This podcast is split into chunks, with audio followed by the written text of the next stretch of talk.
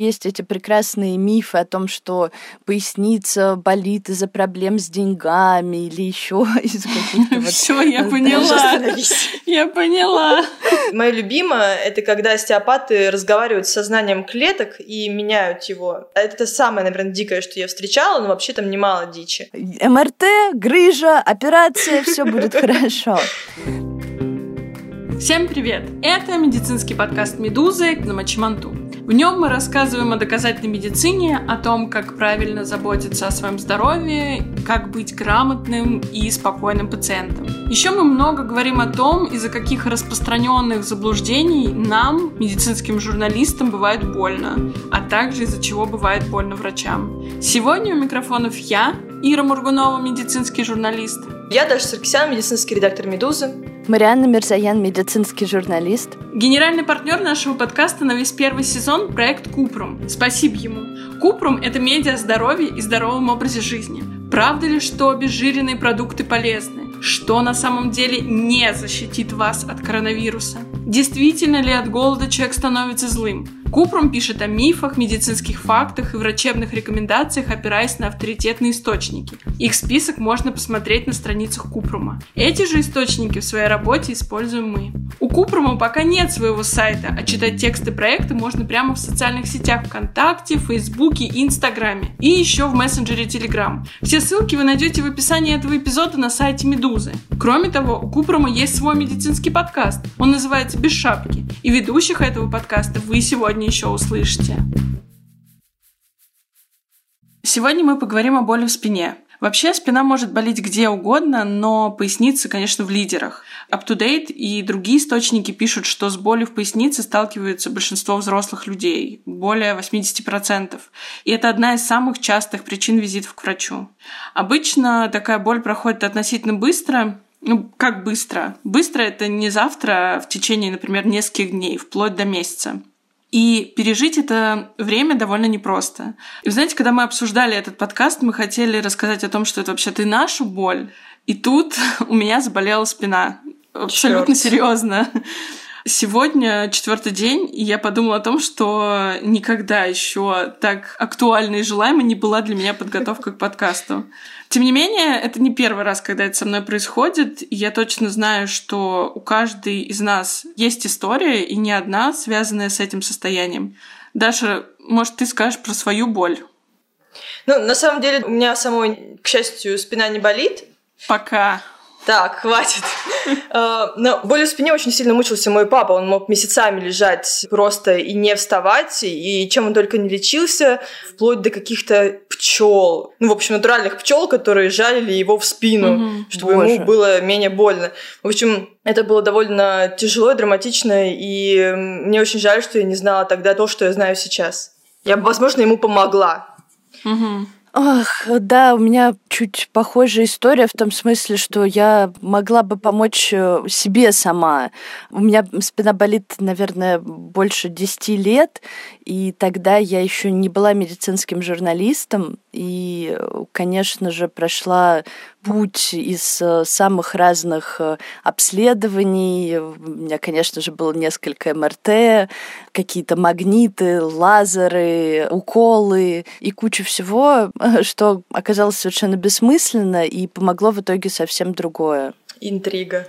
Мне кажется, так классно, в кавычках классно звучит, что лазеры, уколы, магниты. Такое ощущение, что это какой-то комикс про супергероя, про становление да. супергероя. Жалящие пчелы, лазеры. Как его только не испытывали. Когда спина продолжает болеть три месяца и больше, то уже такую боль называют хронической.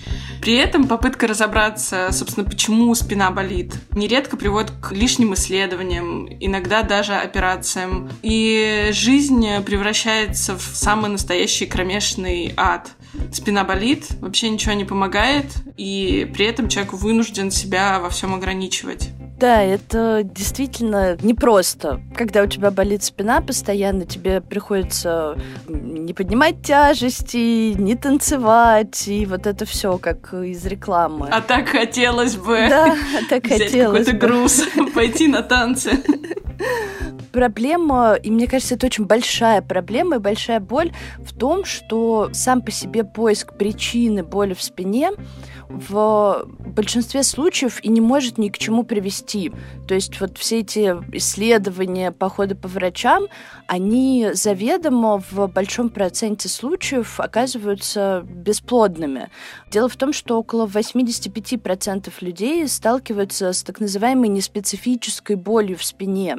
Это значит, что боль есть, но ее не вызывает ни одно состояние, болезнь, которую можно как-то идентифицировать, увидеть на МРТ, поймать с помощью узкого специалиста. И смириться с этим очень сложно. Очень сложно понять, что mm-hmm. нет э, какой-то причины, до которой можно докопаться, устранить и жить опять снова той жизнью, которой ты жил до того, как эта спина проклятая начала болеть.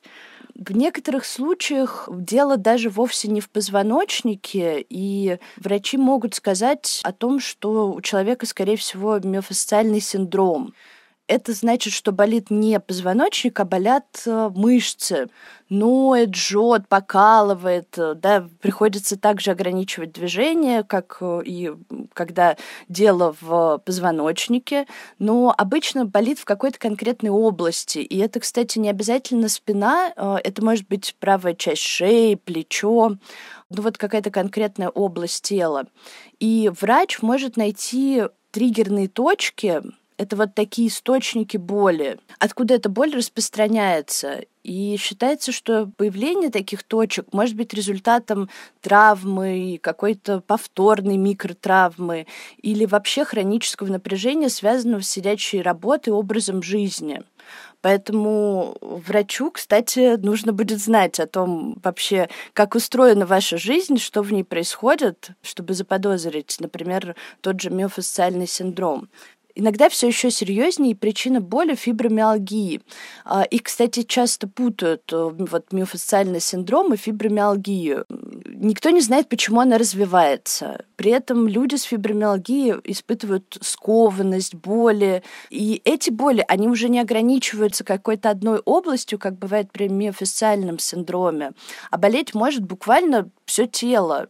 Вот в UpToDate пишут, что, как правило, не меньше шести частей тела. Ну, то есть, например, болит рука, живот, нога, поясница, грудь и голова. Угу. И все это одновременно.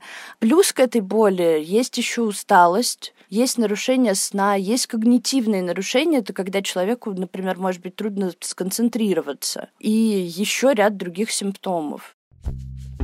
Слушай, ну, конечно, фибромиалгия, миофасциальный синдром. А как же старый добрый остеохондроз, который у меня нашли в третьем классе примерно. А как же радикулит, которым а, мучилась моя бабушка, и грыжа, которую мне примерно тогда же тоже нашли в третьем классе. Из-за них может вообще болеть поясница, кто-нибудь знает? Слушай, ну вообще-то грыжа, остеохондроз и радикулит это то, что, наверное, первое в голову приходит, когда человек начинает болеть спина. Он думает, что, наверное, там есть что-то такое, и нужно срочно выяснить, что, и потом это вправить, как-то изменить э, или там нарастить э, все, что дегенерирует генерировала. Вот. Но в действительности это, конечно, такая очень-очень российская история. И действительно вот эти вещи все, о которых говорят, они могут быть причиной боли в спине, но в миллиард раз реже, чем обычно об этом думают. Например, у человека действительно может истончаться межпозвонковый диск. Это происходит с возрастом обычно, и это в общем такой нормальный процесс. И очень часто это не вызывает вообще никаких симптомов. Но бывает э, состояния, при которых к этому добавляются еще другие изменения, там, например, нарастают кости и сужается просвет, в котором находится, собственно, э, спиной мозг, и это вызывает ряд симптомов. Или, например, действительно появляется грыжа, которая давит на корешок спинного мозга, и в результате это вызывает ряд проблем. Корешок — это такая штука, нервный пучок, который исходит или входит в спинной мозг. Это действительно может вызывать проблемы. Это раньше называли радикулитом, сейчас называют э, радикулопатией. И так правда бывает. Но чаще, если там вы сделаете какое-то исследование, которое покажет, что у вас грыжа или истончились э, межпозвонковые диски, у вас при этом может совершенно не болеть спина, и таких людей может быть даже большинство. Да, и еще отдельная причина – это компрессионный перелом э, позвоночника. Удивительно, но иногда люди даже не испытывают никаких э, тяжелых э, симптомов из-за этого. Ну, просто у них там перелом позвоночника, я не знаю, как вообще. Побаливает поясница. Боже, какой пустяк. Да, но действительно это, это может вызывать боль в спине, но если у вас нет каких-то там адских патологий, у вас действительно должна быть там серьезная травма, чтобы это случилось, ну, например, как один из моих учителей в школе проехался на ледянке, подпрыгнул какой-то кочки, и вот привет, компрессионный перелом. В общем, Боже. не делайте так никогда. Остеохондроз, радикулит и грыжи не единственные, скажем так, народные объяснения боли в спине. Я помню, мой папа, который тоже всю свою жизнь мучился с поясницей, говорил, что у него болит спина от холода, что, мол, он ее застудил. И всегда, даже летом, э, очень тепло одевался. Таких вещей, как шорты, майки, в его гардеробе просто никогда не было мы решили позвонить э, неврологу Михаилу Синкину и спросить у него, насколько такое объяснение, вообще такие опасения легитимны. Сама по себе э, холодная погода и проживание в холодном климате не вызывает э, боль в спине и не усиливает какие-то болевые ощущения. Но при этом надо понимать, что локальное воздействие холода в результате сквозняка или неудачных физических нагрузок э, в холодное время года, когда мышцы не разогреты, может действительно приводить к спазму мышц в результате при э, физическом воздействии, при выполнении каких-то физических упражнений будет происходить микротравматизация мышцы сухожилий и будет приводить к э, боли в спине. Если эти микротравмы возникли, то они могут э, болеть, и у человека может создаться ощущение, что его именно продуло. Попытки самостоятельно определить причину боли, ее природу, самому докопаться до истины, попытаться понять, действительно ли эта грыжа болит или нет, это может быть довольно увлекательным, но не очень эффективным. Куда больше смысла в том, чтобы проверить, нет ли красных флажков. Это моя любимая рубрика в нашем подкасте. Это признаки, симптомы, которые должны насторожить и стать поводом как можно скорее попасть к врачу. Например, к врачу стоит идти, если боль в спине сопровождается следующими симптомами. Онемение или покалывание в области ягодицы паховой области, нарушение мочеиспускания и дефекации, боль в груди, высокая температура, резкая потеря веса, отеки и припухлости в области спины, слабость в обеих ногах. Также стоит обратить внимание и на характер боли. Например, насторожить должно. Боль возникла впервые после 70 лет. Боль возникла не впервые, но сейчас все иначе. Другая интенсивность, человек хуже себя чувствует. Самочувствие не улучшается после отдыха, например, после того, как э, человек ложится. Для меня это просто супер спасение. Боль становится хуже ночью, и из-за этого невозможно спать. Боль возникла после серьезной травмы, например, после автомобильной аварии, после падения или удара. Боль э, усиливается при чихании, кашле мочеиспускании. Такие симптомы могут указывать на что-то серьезное, например, на синдром конского хвоста. Это такое состояние, при котором конский хвост, это такой пучок спинномозговых нервов, сдавливается или повреждается. Это может быть метастатический рак. Кости являются одним из наиболее распространенных мест распространения метастазов. Спинальный эпидуральный абсцесс – это для тех, кто испугался метастатического рака, но он еще не для знает. Для ипохондриков. Да, это моя вторая любимая рубрика. Но хочу всех успокоить, это довольно редкая история. Меньше одного процента людей с болью в пояснице сталкиваются с чем-то подобным. Так что пугаться точно не нужно, а вот отслеживать красные флажки, просто сверяться с ними может быть довольно полезно для успокоения. Если красных флажков нет, это не значит, что боль нужно терпеть. И даже если вы понимаете, что нет повода срочно бежать к врачу, все равно можно что-то сделать. И есть способы, которые помогают самостоятельно с болью справиться. Но, естественно, это только если нет красных флагов. На сайте NHS, это э, сайт Национальной службы здравоохранения Великобритании, или на сайте UpToDate в разделах для пациентов, можно найти советы, как с болью в спине, в пояснице справиться. Эти советы, они очень простые, казалось бы, а с другой стороны сложные. Но вот основная рекомендация – это оставаться активным, то есть не лежать все время в постели. Но как это сделать, если спина очень болит? И э, вот все тебе внутри, все твое сознание говорит, ложись, не двигайся, мало ли что. Так точно станет лучше. Так не только сознание говорит, мне кажется, так говорят и э, старшие родственники. Старшие родственники, да. Все вокруг говорят, ложись, осторожней. Но если лечь и лежать, лучше не станет, а может стать даже хуже. Более того, говорят о том, что если уж ну очень спина болит и хочется лечь, окей, но один день, максимум два дня а потом нужно возвращаться к активному образу жизни. Конечно, не нужно давать себе нагрузку так, как будто бы спина не болит. Нужно учитывать свою боль э, и не превозмогать себя, не делать то, от чего становится еще больнее, но нужно двигаться.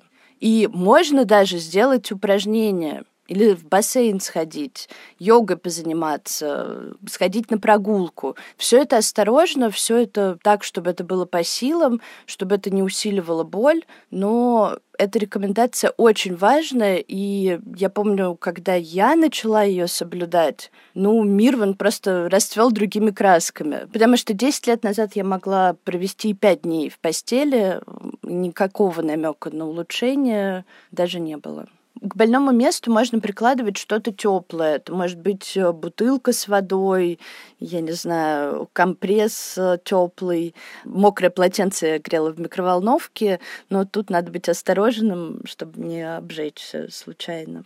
И, в общем-то, это фактически все действия, которые можно предпринять э, самостоятельно. Так, простите, а где здесь обезболивающие? Их можно принимать без рецепта, я знаю точно. Это абсолютно так. В дополнение к тому, что выше перечисляла Марианна, список можно... из э, двух пунктов. Этот огромный список этих огромных двух пунктов. Блин, я себе записала про полотенце в микроволновке. Будешь лечиться. Вне отопительный сезон это актуально. В общем, можно принять старое доброе обезболивающее. Если нет показаний, можно, например, выпить ибупрофен или напроксен. Up to date делает акцент на том, что регулярный прием а, в течение 3-5 дней может быть эффективнее, чем прием препарата только когда боль становится нестерпимой. Можно еще, конечно, послать э, родственников в аптеку за обезболивающими мазями и гелями, но тут э, на ваше усмотрение. Дело в том, что они, гели и мази, не родственники, есть в рекомендациях up-to-date и на сайте Mayo Clinic – при этом Пол Инграм, автор замечательного сайта paintscience.com, бывший массажист, э, которому пришлось уйти из профессии, потому что, значит, он выступал за научный подход к массажу и к другим практикам. Так вот, этот замечательный Пол Инграм сделал обзор одной популярной мази у себя на сайте и проанализировал различные данные, исследования и пришел э, примерно к следующему выводу вы, конечно, можете воспользоваться этими мазями, но оснований рассчитывать на какой-то ощутимый эффект не так, чтобы очень много. Ссылку на обзор мы дадим. Похожая история, кстати, с эм, лидокаиновыми пластырями и капсаицином. Это такое вещество, которое содержится в перце чили, и оно отвечает за его остроту, зажжение. Оно действительно жжется, я помню. Да. Кстати, я тут у себя нашла ее. У меня, видимо, какие-то тут загашники с мазями. В прошлом выпуске я уже находила комбинированный препарат. В общем, это вещество, капсаицин, любят использовать как ингредиент в некоторых э, безрецептурных обезболивающих, в мазях, в пластырях. В общем, доказательств, что это все может как-то помочь, нет. И, наверное, в завершении вот нашей прекрасной главы об ответственном самолечении хочется сказать, что если ваше состояние не улучшается в течение нескольких недель, если боль интенсивная и она становится все сильнее, если из-за боли вы не можете заниматься повседневными делами, если все прекрасные вышеперечисленные способы. Теперь у нас их три. Эм, три способа справиться да, с три. болью. Если полотенце не помогло, придется навестить врача. Тут, конечно, вопрос, к какому врачу идти. Есть вроде бы куча специалистов, которые могут помочь. Это и невролог, и ортопед, нейрохирург. Куда бежать? Наверное, в идеальном мире я бы шла к терапевту, семейному врачу, врачу общей практики, потому что в большинстве случаев боль в спине врачи называют доброкачественной. От этого ни капельки легче не становится, но это очевидно даже из названия говорит о том, что все будет хорошо.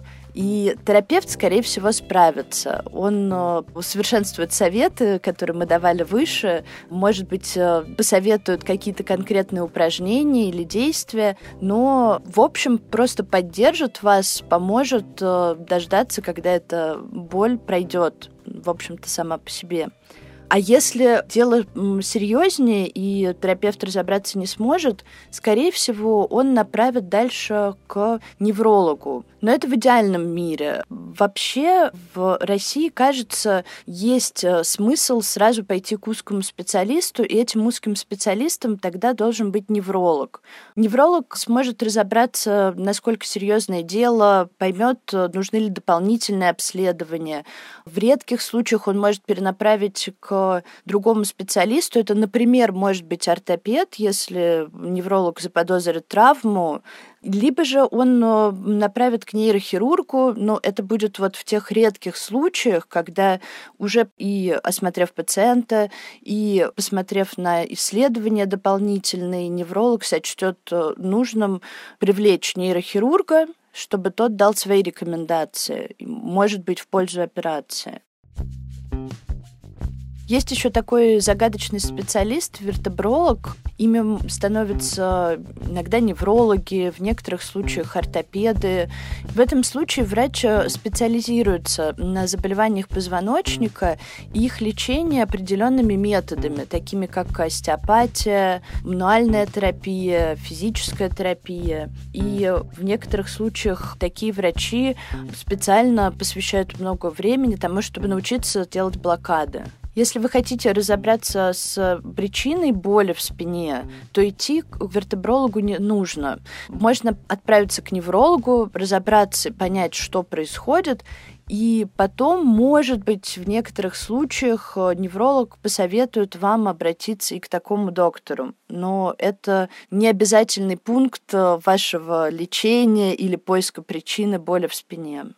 Когда вы пойдете к неврологу, он может захотеть от вас МРТ, то есть магнитно-резонансную томографию. Но, надо сказать, это случается не так часто, как пациентам хочется.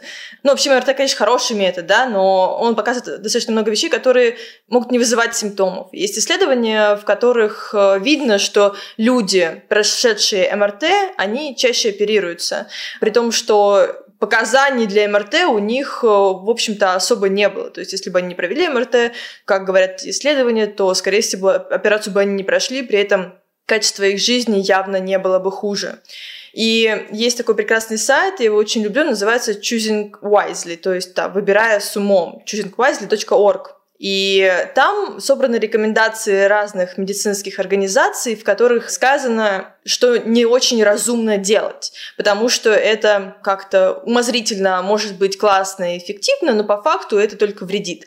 И отдельная рекомендация посвящена именно МРТ при боли в спине.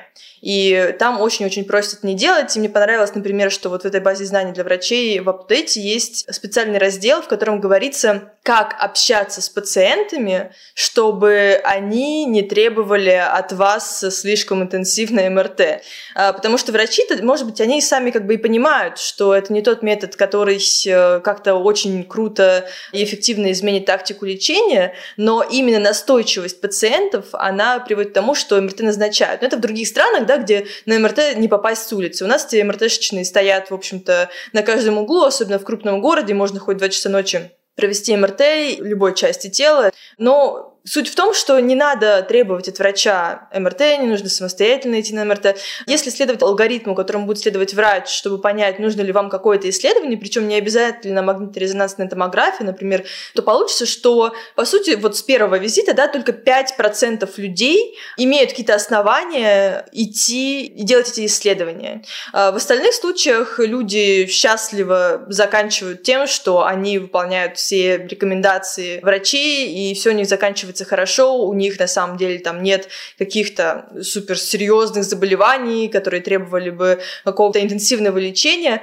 Ну, мне кажется, здесь на самом деле у некоторых людей может возникнуть возмущение, потому что кто-то наверняка пошел на МРТ без показаний обнаружил там у себя что-то суперсерьезное, и только благодаря этому его вылечили. Но, к сожалению, это какой-то уникальный случай, и в большинстве ситуаций люди оказываются на операционном столе совершенно без показаний, просто потому что они решили провести МРТ. Ну, еще, на самом деле, врач может назначить не только те исследования, после которых есть какая-то прекрасная картинка вашего тела, но и, например, анализ крови да, на ЦР реактивный белок там, или посмотреть скорость оседания эритроцитов. Это бывает, если у вас есть показания и, возможно, есть какие-то подозрения на другие заболевания, и об этом очень хорошо в своей книге «На нервной почве» пишет э, невролог Павел Брандт. У него прям целая отдельная глава посвящена мифам, э, касающимся боли в спине, и в том числе вот этим вот всем исследованиям, которые в большинстве случаев, я повторю это в 56 раз, не нужны. Ну а как без МРТ обнаружить грыжу? Что вообще тогда делать? Мы поговорили с неврологом э, Михаилом Синкиным о том, что вообще невролог делает во время приема как это вообще происходит в реальности? Сколько, например, врач должен уделить внимание беседе с пациентом, собрать анамнез, понять... Э, а постучать молоточком. Да. Как это все выглядит? Зачем это нужно? И если все таки к нему пришел человек э, с горящими глазами, принес снимок МРТ и говорит, господи, у меня грыжа, что? Что делать? Как грамотный невролог в таком случае должен действовать? Детальный сбор анамнеза – это основа правильного диагноза. И, конечно же, на приеме врач всегда пытается узнать, в первую очередь, не связана ли боль в спине с какими-либо другими заболеваниями. Это могут быть и заболевания почек, и заболевания ревматического спектра. Поэтому анамнез – это основа. Далее обязательно необходим внимательный осмотр – если мы говорим о болях в спине, то существует две категории пациентов. Первые – это те, у кого боль появилась впервые, она не осложненная, и они просто приходят к врачу узнать, что дальше с этим теперь делать. И вторая категория пациентов – это те, у кого есть боли, они сделали МРТ, некоторые сами по себе сделали МРТ, обнаружили грыжу и приходят проконсультироваться насчет э, дальнейшей тактики лечения. И даже когда пациент приходит с томограммой с МРТ, на которой уже выявлена, например, грыжа диска, то клинический осмотр, проверка рефлексов, оценка состояния мышечной ткани, она обязательно и необходима, потому что лечить надо не снимки, а лечить надо пациента, конечно же. Особенно важно, если на МРТ грыжа выявлена, но симптомы сомнительные или не укладываются в локализацию этой грыжи. В этом случае, кроме детального осмотра, иногда назначают дополнительные исследования и на основании этого уже обсуждать, э, надо ли отправлять пациента к нейрохирургу или можно лечить консервативно. Что касается самостоятельного назначения себе МРТ и его проведения, то в большинстве случаев МРТ делать не надо. Достаточно просто внимательного врачебного осмотра. Мне кажется, значительно оправданнее сначала сходить к врачу, спросить, надо ли делать МРТ, и потом уже тратить на это исследование свои деньги. Мы прервемся буквально на пару минут, а вы сейчас услышите наших друзей из подкаста «Без шапки». Доброго здоровья! С вами Полина Полищук и Антон Бойко. И именно так мы всегда приветствуем слушателей нашего подкаста «Без шапки». Это простой, понятный и интересный разговор о здоровье с точки зрения доказательной медицины. О здоровье мы говорим не только друг с другом, но еще и с учеными, дотошными пациентами и, конечно, хорошими врачами, то есть с людьми, которые действительно разбираются и которым мы доверяем. И именно выпуск с хорошим врачом мы хотим сегодня вам порекомендовать. Это эпизод с врачом-урологом, кандидатом медицинских наук и автором инстаграм-блога уролога об урологии Дарьи Чернышовой. Ссылку на него вы найдете в описании к этому выпуску на Мочи Манту на сайте Медузы. Дарья подробно рассказала нам, кто же такие врачи-урологи, за что конкретно они отвечают и когда к ним стоит обращаться. А еще, какие урологические заблуждения, если так можно выразиться, сейчас очень распространены в обществе. Маленький спойлер, там мы обсудим тему, можно ли сидеть на холодном или нет. Наш подкаст есть на всех основных платформах, и все-все ссылки вы найдете в описании этого эпизода на сайте Медузы. И, конечно же, мы будем рады вашим лайкам, оценкам и комментариям. Пока-пока! Почему уролог обычно ассоциируется как мужской врач. Чуть даже больше половины пациентов уролога это все-таки женщины. А можно нескромный вопрос? Ну вы на холодном сидите, получается? Ну, абсолютно, да. И вот сейчас на улице сколько? Минус три. Вы, как вы видите, у меня голые лодыжки, и я знаю, что я не заболею от этого циститом. Раньше одним из вариантов лечения это было э, выпить э, пол-литра пива, лечь в теплую ванну, потом можно еще шлифануть коньячком для большей уверенности. А какие первые звоночки мочекаменной болезни? Доволь, довольно часто звоночков может никаких не быть. Mm-hmm. Это может быть колика, это хороший такой очень громкий звонок, который пациент колика. не пропустит. День-день. Вот это и есть область, которой занимаются урологи.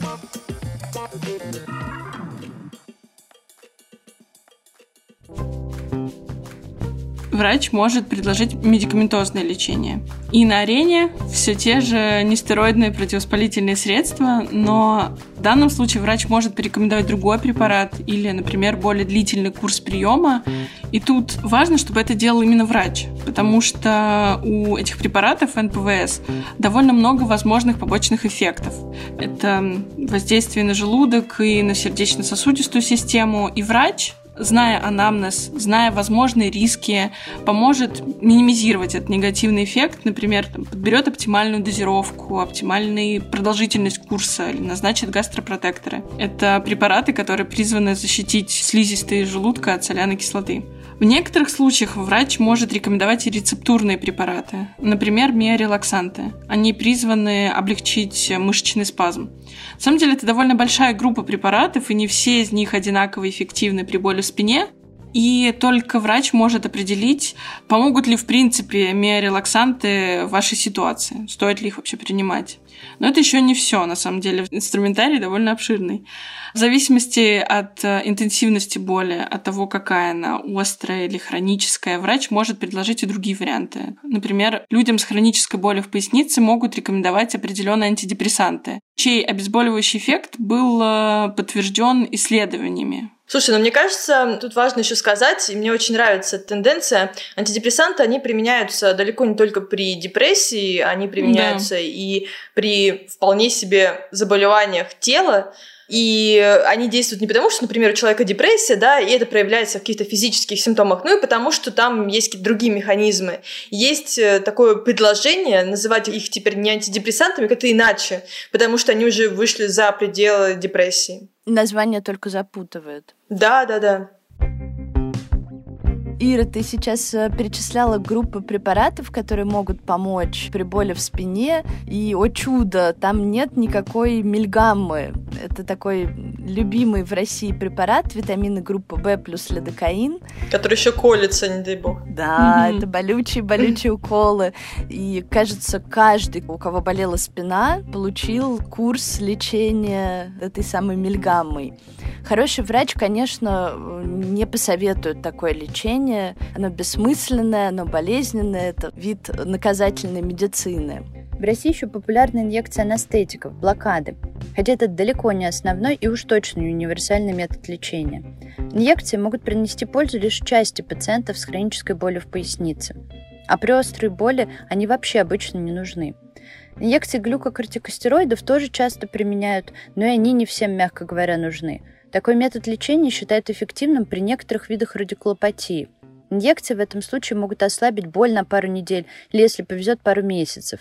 Но их нельзя делать слишком часто в одно и то же место. Это может привести к тому, что расположенные рядом ткани начнут разрушаться. И про любые инъекции важно помнить, навсегда избавиться от боли в спине они не помогут. Хороший доктор э, при боли в спине может э, рекомендовать психотерапию. Да, такая штука, конечно, как раз для пункта про сомнительные методы лечения, потому что да. я думаю, что в общественном сознании психотерапия это не то, что кажется каким-то правильным. Ну, а тем более, что есть эти прекрасные мифы о том, что поясница болит из-за проблем с деньгами или еще из каких-то... Все, я поняла. Я поняла. Ну, тут без психотерапевта точно не разобраться. Вообще да, так что это все связано, тут есть логика. Но на самом деле, почему может быть нужен психотерапевт? Потому что стресс и депрессия, они могут способствовать в некоторых случаях усилению боли. А иногда, не так часто, как может показаться, депрессия или стресс, они могут быть причиной боли. И даже если сами по себе стресс и депрессия боли не усиливают и не вызывают, хроническая боль в спине, она существенно снижает качество жизни и уже само mm-hmm. по себе становится риском развития депрессии. В общем, психотерапия, она тут кругом практически может быть полезна, и с помощью нее можно учиться осознанности и можно контролировать стресс. А в некоторых случаях, э, если есть депрессия, психотерапия может помочь сама по себе или вместе с антидепрессантами, о которых говорила Ира выше. Ну и, конечно, вот такая тоже совет-издевка, мне кажется, это так воспринимается людьми с болью в спине, это вот когда врач советует упражнения, лечебную физкультуру, и кажется, боже, да я еле хожу, какие упражнения, mm-hmm. какая физкультура. Отдельный вопрос — это нужна ли мануальная терапия? А к остеопату идти стоит? А массаж поможет? Даша, ты писала про это материал, может быть, поделишься информацией? Контактом. Ой, да, я поделюсь. Просто проблема в том, что остеопатия, хиропрактика, вот это вот все, это такие вещи, которые имеют большое количество фанатов. Когда ты об этом пишешь, естественно, ты огребаешь от людей, которым помогло. И здесь я ставлю виртуальные кавычки. Просто дело в том, что остеопатия и хиропрактика, они предлагают такую классную причину да, проблем.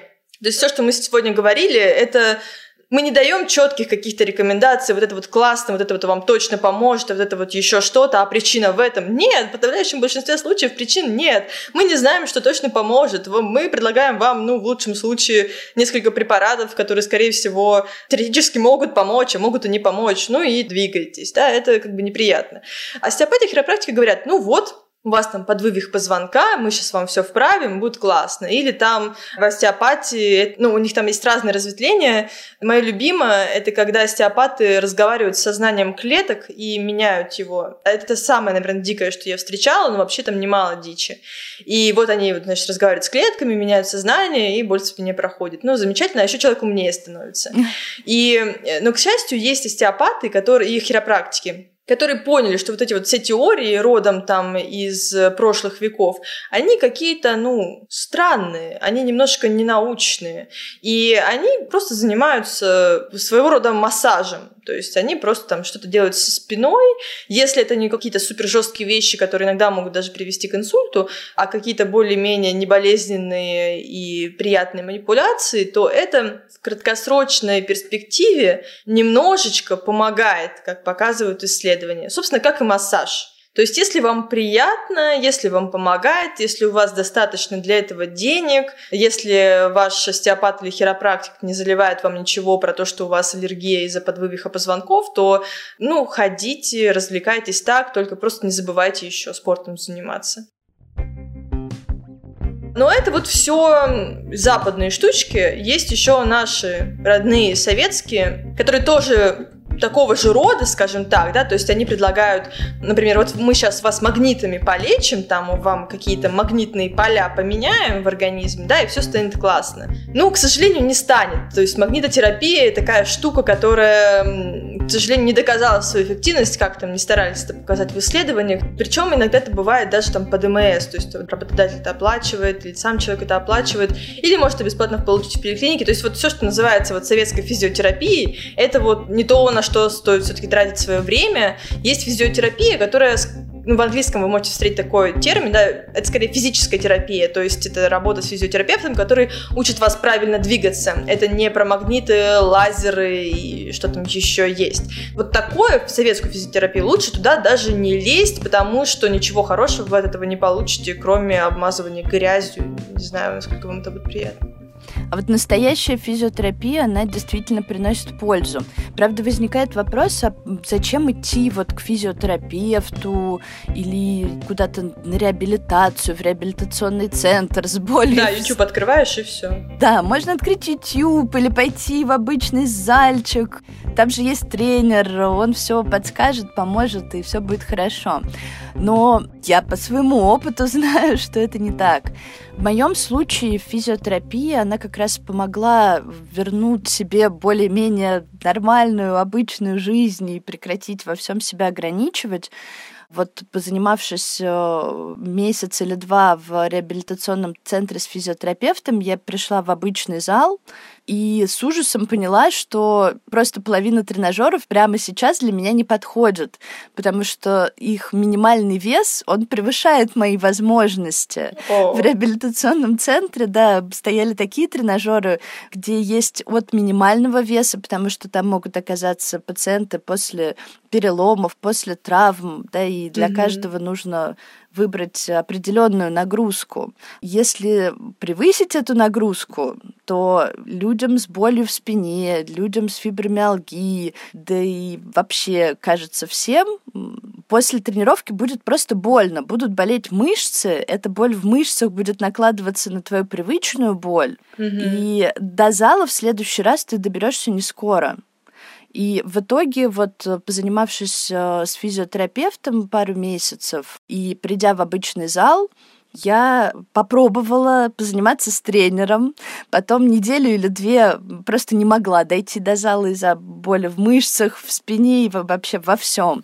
И дальше я уже занималась самостоятельно и делала те упражнения, которые мы делали с физиотерапевтом. Я старалась выбирать там самый маленький вес э, и очень-очень постепенно его увеличивать и увеличивать нагрузку. В общем, так. То есть в обычном тренажерном зале человеку с больной спиной может быть вполне себе некомфортно. На самом деле, Мариан, я слушаю тебя, и как человеку, которому ставили диагноз остеохондроз, и который ничего лучше укол мильгам не получал, я, честно говоря, немного завидую. Потому что у меня были ситуации, когда я приходила в тренажерный зал, и на следующий день не могла встать, не потому что там у меня мышцы болели, или я там что-то, какая-то супер была тренировка, но это было довольно давно, сейчас у меня уже другой тренер, просто не хочу, чтобы он подумал про себя. Но был такой, что среди упражнений, которые мне нужно было делать, было явно то, что мне было абсолютно не под силу, и то, что я, типа, все равно делала, потому что мне было неловко сказать, что мне плохо. И на следующий день я просто не могла встать, потому что у меня адски, дико болела спина. Вот-вот. И продолжая твою мысль, не только твою мысль, но и Дашину про хиропрактику, про разговор с клетками. Хочется еще добавить несколько методов, которые тоже, скажем так, довольно сомнительные, которые не очень-то рекомендуется делать при боли в спине. Среди них, например, вытяжение или тракция позвоночника. Звучит как пытка. Да, это выглядит на самом деле довольно, ну так, на меня это произвело впечатление. Это как бы стол, на котором это проходит, не тот стол, на котором бы мне хотелось оказаться когда-либо. Но как бы это вытяжение не проводилось и не выполнялось при помощи каких-то инструментов, например, там, жгутов на специальном столе или даже под водой. Убедительных данных, что это может быть как-то полезно при острой или хронической боли в спине, нет.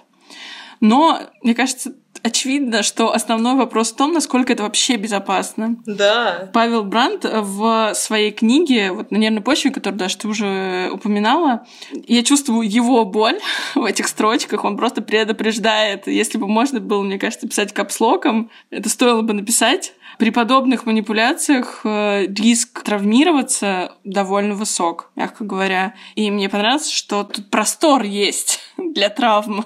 То есть тут, мне кажется, можно травмировать просто все.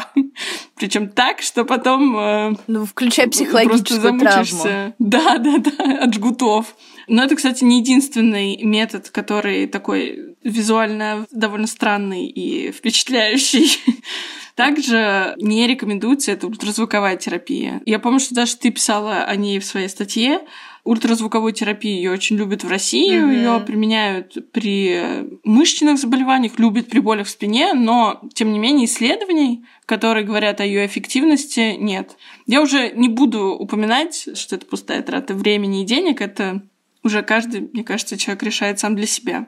Еще один такой сомнительный, впечатляющий метод — это через кожная стимуляция нервов. Это когда, значит, коже прикрепляют электроды и через них подают слабый ток. Этот э, метод также плохо изучен при хронической боли в спине. Кроме того, в UpToDate я читала исследования, которые как бы не показали улучшений при боли в пояснице. То есть, в принципе, при боли в спине, наверное, это не очень хороший вариант. То же самое касается стимуляции нервов при помощи игл. Бывает и такое. Не знаю, мне кажется, это требует мужества, чтобы на это решиться. Но тут еще меньше данных. Кажется, что довольно большое количество людей считают, что операция — это вообще вот такой радикальный, эффективный способ побороть боль в спине. Ну да, если ничего не получилось раньше, то как бы ты логично перепрыгиваешь к операции. Ну то есть ты естественный исход, если все предыдущее не помогло. Да, и еще часто те люди, у которых операция уже была, они как-то так очень вольно пересказывают, что с ними происходило. Например, мой брат опускает часть информации, и получается, что он говорит, о, болит спина, надо сделать МРТ. А вот если грыжа, вот у меня была грыжа, и меня соперировали, и все у меня хорошо. А на самом деле МРТ ему назначил невролог, а, к нейрохирургу отправил невролог, и ситуация была, конечно, не просто грыжа, а все было гораздо серьезнее. Из-за этого, в общем, получив мнение еще пары нейрохирургов, э, брат отправился на операцию. Но в его пересказе это звучит так, что вот МРТ, грыжа, операция, все будет хорошо. На самом деле, самое важное, что нужно знать про операции, это вот то, что вы встретите на каждом пациентском ресурсе хорошем. Это то, что операции нужны только небольшому количеству людей. Этот процент, он чрезвычайно мал. И чаще всего это как раз те проблемы, о которых мы говорили, описывая красные флажки. В некоторых случаях у людей с грыжами или стенозом такое лечение тоже требуется, но это в серьезных случаях, это тогда, когда другие методы лечения, консервативные методы лечения, когда тебя еще не оперируют, они не помогли. Еще очень полезно получить второе мнение. Послушать не одного нейрохирурга, а сходить еще к одному, а может быть даже к третьему пока ты ходишь по врачам, пытаешься понять, нужна ли тебе вообще операция. Если нужна, то какой именно метод. Если с методом понятно, то где вообще оперироваться. В процессе можно сталкиваться с авторскими методами, можно сталкиваться с врачами, которые говорят, что вероятность того, что все будет хорошо, она близится к 100%, и все просто отлично будет и замечательно. Поэтому очень важно быть осторожным, очень важно читать, очень важно образовываться, чтобы понимать, что тебе предлагают, что с тобой будет потом и какие вообще действительно шансы. Потому что, да, с одной стороны, нейрохирурги говорят, что они не оперируют без повода и хочется им верить. Но статистика говорит об обратном, потому что операции нужны в очень небольшом проценте случаев, а на деле происходит так, что хирургические методы лечения не то, что их как бы используют редко, их популярность растет. Самая большая проблема в том, что после операции боль в спине может не пройти или усилиться. Могут требоваться повторные операции. Поэтому очень-очень важно все тщательным образом взвесить э, до того, как ринешься в эту пучину. Мне кажется, в этом контексте очень важно сказать про такое явление, как синдром неудачно оперированного позвоночника, его называют еще синдромом неудачной операции на спине, синдромом оперированного позвоночника. Сам термин, мне кажется, немного вводит в заблуждение, потому что как бы в строгом смысле назвать операцию неудачной, наверное, нельзя. То есть э, она вполне может быть удачной, никаких э, ошибок в самом процессе хирург, собственно, не обязательно должен был допускать. Но у человека после операции боль не прошла, или же она усилилась, или же она вполне возможно только появилась. Может быть, до этого у человека спина не так сильно болела, или там это были какие-то отдельные эпизоды. В общем, качество жизни человека существенно снижается. И это как раз связано не с самой операцией, вот то, как она проходит, а с выборкой пациента для операции. То есть, кажется, здесь стоит еще раз подчеркнуть, что когда речь идет об операции, вот этом балансе за и против, это тоже важно учитывать. Есть даже метод э, лечения боли в спине, который чаще всего используют именно при синдроме неудачно оперированного позвоночника. Это вживление нейростимуляторов. И это вот такой, наверное, уже крайний метод лечения боли. То есть, конечно же, не для всех типов боли, не для каждого пациента это все подходит. Этот метод используют только тогда, когда вот все остальные методы не работают, и довольно часто именно при синдроме неудачно оперированного позвоночника. Вот мы поговорили про то, как лечится боль в спине, и оптимизм это, к сожалению, не вселяет. И я думаю, что люди, у которых есть хроническая боль в спине, и она в какие-то моменты утихает, боятся, что она вновь появится как это все предотвратить и как предотвратить э, первую боль в своей жизни, это, конечно, такой очень неудобный и неприятный вопрос, потому что ничем мы вас тут порадовать не можем. Единственный пункт, который есть в этом списке, очень скорбным, это физическая активность. И физическая активность, она, как вы понимаете, полезна для всего остального, но вот, да, говорят, что это помогает, если у вас уже есть боль в спине, если у вас ее еще не было. Есть еще и разные способы, которые теоретически могут помочь, и их в разные моменты предлагали, но либо они доказали свою неэффективность, либо они не доказали свою эффективность. Например, вы прекрасно знаете, что если есть какие-то проблемы со спиной, нужно спать на досках, да, там, ну, или твердом матрасе. На полу. На полу. Но, к счастью, нет каких-то исследований, которые бы это показывали. Более того, люди комфортнее себя чувствуют на тех матрасах, на которых они, простите, комфортнее себя чувствуют. То есть, если вам удобно спать на мягком матрасе и у вас из-за этого не болит спина, то, ну, клево, спите на мягком матрасе. А, есть еще такие рекомендации, да, не курить и, поддерживать нормальную массу тела. Но это тоже достаточно сомнительные штуки, нет никаких доказательств того, что это помогает при боли в спине, но, как вы понимаете, это в целом может быть полезно для здоровья, там, курить определенно вредно, не надо это делать. И еще очень часто врачи говорят о том, что не нужно поднимать тяжести или нужно поднимать их правильно. И правильно это вот, значит, с прямой спиной и перенося весь вес на ноги, да, то есть на колени. Но вот Пол Ингрэм, кстати, о котором говорила Ира, у него есть прекрасная статья на эту тему, и он очень подробно разбирает различные исследования, которые оценивают, насколько вообще все это полезно, эффективно и так далее. Ну, нет, нет никакого смысла, если вы только там не тяжелоатлет, и у вас там, конечно, совершенно другая история. Но, в общем-то, если вам удобно поднимать вот с прямой спиной, ну, поднимайте, но это не значит, что это вас защитит от боли в спине. Но в целом просто, да, не нужно поднимать слона, потому что это действительно там теоретически может привести к какому-то растяжению, но как профилактика боли просто потому что, чтобы, типа, не нагружать спину даже в рамках какой-то нормы, ну, это не очень эффективная тактика в контексте правильно поднятых тяжестей, ведь есть миллион статей о том, э, как нужно правильно сидеть за компьютером. О, господи, да. Вообще стоять, может быть, даже. Да, и вот в этом контексте, честно говоря, хочется понять, насколько это вообще поможет человеку, у которого бывают боли в спине, это эффективно, как-то он э, должен же купить себе какое-то роскошное офисное кресло. Я просто представила в своей квартире роскошное офисное кресло.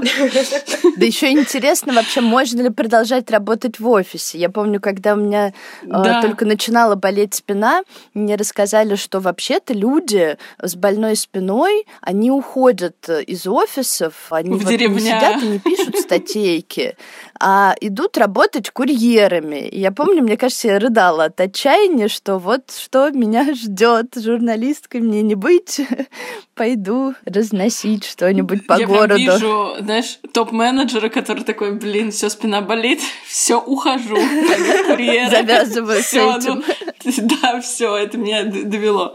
В общем, как видите, вопросов много. Мы решили их задать Михаилу Синкину и спросить вообще, что еще может сделать человек в обычной жизни, в том, что он делает каждый день. Может ли он как-то минимизировать риски, если, например, будет правильно сидеть за столом? Я бы не стал придавать неправильной осанке основного значения в развитии и появлении болей в спине. Что касается рабочего положения, особенно для людей, которые вынуждены работать в каком-то постоянном положении, конечно же, э, надо делать так, как удобно вам. Миф о том, что если вы будете работать стоя, у вас будет меньше болеть спина, конечно, совершенно далек от истины. Множество людей, в том числе врачей, коллег, э, которые работают хирургами, страдают от болей в спине. Они вынуждены долгое время работать стоя. С другой стороны, есть люди, которые работают сидя, и у них тоже болит спина. Основное правило – это периодически менять позу и избегать неудобного положения. Если вы будете делать разминку, если вы работаете сидя, то вам надо вставать. Если вы работаете стоя, то вам надо садиться. То есть главное не пребывать длительное время в неудобной позе. Какой тут итог? Какой же тут вывод? А вывод такой, что каких-то строгих рекомендаций, чего-то такого, что вот сейчас можно сделать, и это вот прям вот сейчас поможет, этого, к сожалению, нет. Что беззаветно отдаваться в руки врачам и, скажем так, перекладывать часть ответственности на них тоже не очень-то может быть эффективно. Мы поняли, что у врачей огромный инструментарий от э, электродов до антидепрессантов, но насколько это хорошие инструменты, вопрос. И мы это очень подробно обсудили, мне кажется, каждый. И как бы помогает не всегда и не всем. Вот такой еще один вывод, который прям хочется подчеркнуть, что есть методы, которые мы перечислили, они сопряжены с рисками, и с ними нужно быть осторожнее. И, например, самому требовать операцию и считать это некой альтернативой уже надоевшей рекомендации вести активный образ жизни, к сожалению, у меня плохие новости нет. Придется вести активный образ жизни, и вот такими ежедневными действиями как-то себя поддерживать. Мы обычно советуем э, образовываться и читать литературу, хорошие источники, знать про свою болезнь все. А в данном случае при боли в спине, в пояснице, это врачебная рекомендация. В UpToDate подчеркивают, что пациенту нужно образование, пациенту нужно понимать, что происходит. Ему нужно понимать, почему причину боли в некоторых случаях невозможно найти, или понимать, почему болит именно у него. Поэтому в данном случае больше читать и пользоваться хорошими источниками – это фактически медицинская рекомендация. Ну и мне кажется, еще важно сказать, что нужно все-таки брать ответственность на себя и понимать, что очень-очень многое в ваших руках. Волшебные палочки у врачей, к сожалению, где-то там в сейфах нету. На этом мы хотели бы закончить. Э, Все самые полезные ссылки, все наши источники, которыми мы пользовались, они находятся в описании этого подкаста. Э, Читайте, образовывайтесь. С вами был подкаст «На мочи манту». Мы благодарим нашего редактора и продюсера Анну Чесову и саунд-дизайнера Виктора Давыдова за помощь в подготовке этого эпизода. Не стесняйтесь писать нам письма с вопросами и пожеланиями на подкаст собакамедуза.io. Все письма мы очень внимательно читаем.